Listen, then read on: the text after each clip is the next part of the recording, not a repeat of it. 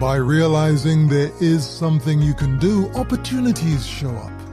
It's quite okay to accept the things beyond your control and not get overly upset about them, but it's something else entirely to resign yourself to situations because of fear or laziness. Most circumstances that cause conflicts for human beings are created by human beings and therefore can be changed. But you'll wipe out the possibility for change if you convince yourself there's nothing you can do because you believe that's just how things are.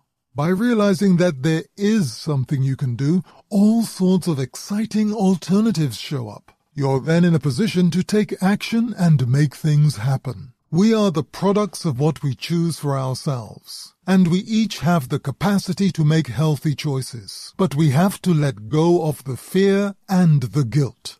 If we can improve our attitude and expectations about ourselves, circumstances will likely take a turn for the better. Instead of simply reacting, we can develop the habit of taking the initiative and getting down to business. Hope you have a positive, powerful, and productive day, and thanks for tuning in.